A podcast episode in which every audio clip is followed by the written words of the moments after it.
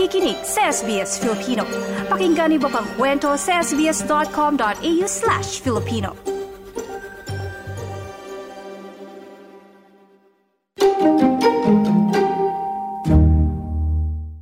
Isa pong kababayan natin ang aming nakapanayam at nagbahagi naman ng kanyang karanasan dito sa umiiral na pasabay scam. Ito po ay isang uh, bagong uh, modus ano na tinatarget naman itong miyembro ng iba't ibang Filipino community group sa Facebook. Although meron talagang mga lehitimo na nagpapasabay pero syempre itong mga scammer ginagamit nila itong uh, scheme na ito para makapanloko ng ating mga kababayan at atin pong pakinggan ang detalye sa ulat na ito.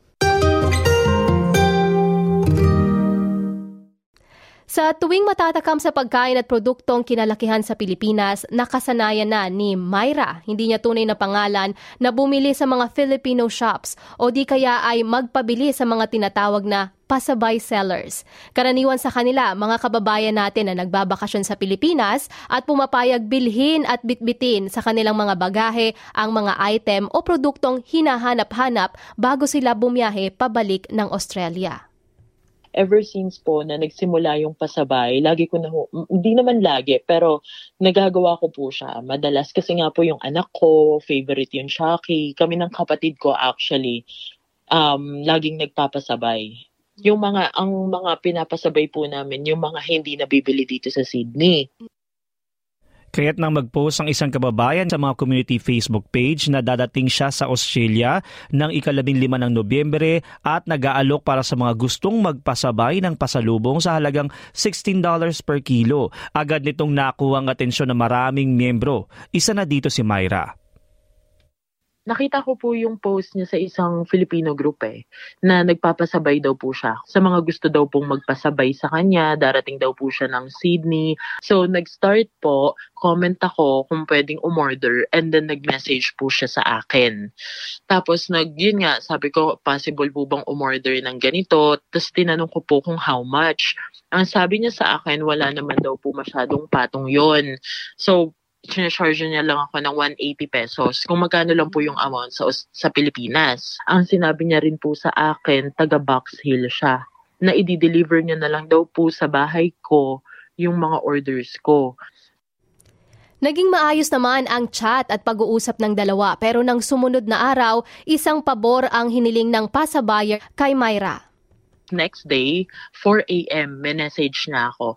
Ang sabi niya, good morning po ma'am. Sabi ko, hello po. Sabi niya, sorry sa abala, pwede po ba akong makisuyo? May pay ID ako, meron po ba kayo? Kasi yung isang pasabayer, wala siyang anything, wala siyang remitly. Yun po ang sabi niya she can only pay via pay ID. Is it okay po kung meron po kayong pay ID sa inyo ko po ipapasend tapos pakisend na lang po sa GCash. Tapos kung okay lang, sasabi niya kung okay lang po ma'am kasi hindi ko naman magamit dito pay ID. Tapos sabi ko sige po, ako naman po bilang Pilipino rin nagmamagandang loob, sabi ko na lang po sa kanya, sige po, pakisabi na lang po, isan na lang sa akin yung money. Gumanon po ako. Mm-hmm. Tapos sabi niya, salamat ma'am, ano pong details niyo? So binigay ko po ang number ko and yung name ko sa kanya.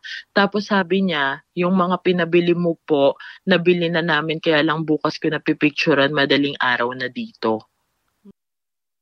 Ang di alam ni Myra, unti-unti na pala siyang nahuhulog sa modus ng isang scammer kung saan ipinapasa ng nasabing pasa buyer ang kanyang pangalan at pay ID details sa ibang customer para dito nila ihulog ang kanilang bayad. At kapag natanggap naman ni Myra ang pera, ay siya namang ipapadala niya sa isang GCash account na ibinibigay ng pasa buyer. Wala pong bank details or anything. Ang mali ko, bakit hindi ko tinanong yung bangko niya dito sa Australia.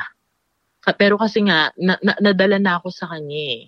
Dahil Oo. sinabi niya um, pang-abono doon sa bibili niya since wala na siyang cash sa Pilipinas. Kaya naisip ko, Gcash, okay, sige, no problem. Mm-hmm. Tapos ngayon, yung nagbayad po yung isa, pinasa ko po agad sa kanya. Tapos sinabi niya na meron pa daw po isang magbabayad ulit dalawang umorder sa kanya, isang $29 and isang $32 plus ako na $78 po. At dahil nakuha na ang buong tiwala ni Myra, ganun din ang bayad sa mga order ng produktong ipapadala, bigla na lang naglahong parang bula ang pasa buyer na si Sandra. So, hindi ko na ho siya makita sa Facebook. Tapos, nag-try po ako mag-send nung araw na sinabi sa akin ng isang umorder na hindi na daw po siya makapag-send at nakablock na siya. So, nung tinry kong ako, naka, hindi na rin po masend lahat ng messages ko. Bukod sa Sydney, marami nitong nabiktima sa Adelaide at iba pang Filipino Facebook page. Ilan sa mga nabiktima ay naghayag ng kwento sa social media ang nagtangkapang puntahan ang address na binigay ng scammer pero hindi ito matagpuan ang ano nga po, ang nakakatakot dyan, kasi baka mamaya, siguro alam niya na na may nag-post na about sa kanya, maaring magpapalipas lang siya ng mga ilang linggo, baka mamaya gawin na naman niya. Nakakatakot po eh. At saka, y- maapektuhan po yung mga talagang legit na nagpapasabay Ipinagbigay alam din ng SBS Filipino sa Department of Trade and Industries dito sa Sydney ang insidente ng panluloko. Sa text message na ipinadala ni Consul Commercial Alma Argayoso ng Sydney, kanila daw itong iimbestigahan. Nauna na ring sinabi ng opisyal sa mga nagdaang panayam na mas marami ng Pinoy products na mabibili ngayon sa Australia kumpara noon sa mga nasa na nasa mong tindahan. Sa ngayon, masama ang loob ni Myra at iba pang biktima sa pangyayari lalo pat mahalaga ang bawat dolyar na pinaghihirapan na nauwi naman sa mapagsamantalang kamay ng scammer. Pero kaakibat nito ang aral at payo para sa iba pang kababayan para makaiwas sa masamang karanasan sa pagpapasabay. Na sana po, syempre katulad ko na na-scam katulad ko, mag-iingat po talaga you have to make sure po na talagang legit yung kausap nyo. Ako, simula ngayon, kung magpapasabay man ako, tama po yung sinabi ng admin sa Pinoy Australia, kailangan ko munang makakita ng valid IDs nila. At saka, if ever man Gcash, you know, much better kung hingiin na lang yung bank details nila. Dito sa Australia na lang siguro mas okay Kesa kasi kung sa Philipp- Philippines mahirapan ka rin if ever. So kung magpapasabay ka, much better kung meet up na lang, alam mo yon pick upin mo na lang sa bahay nila, tapos ikaw na lang kumuha ng pasabay mo. Or much better, supportahan na lang natin yung mga Filipino stores dito sa Australia.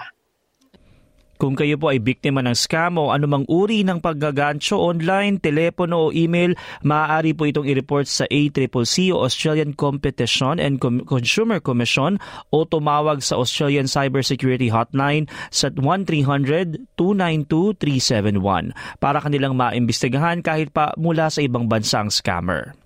Maari din po ninyong kontakin ang inyong mga bangko at ipagbigay alam agad ang mga kahinahinalang transaksyon. At sa mga nais din pong magbahagi ng inyong kwento at karanasan, ganun din ang mga tips na maaring makatulong sa iba pang mga biktima ng mga ganitong klaseng scam, maaari po kayong magpadala ng mensahe sa aming Facebook page.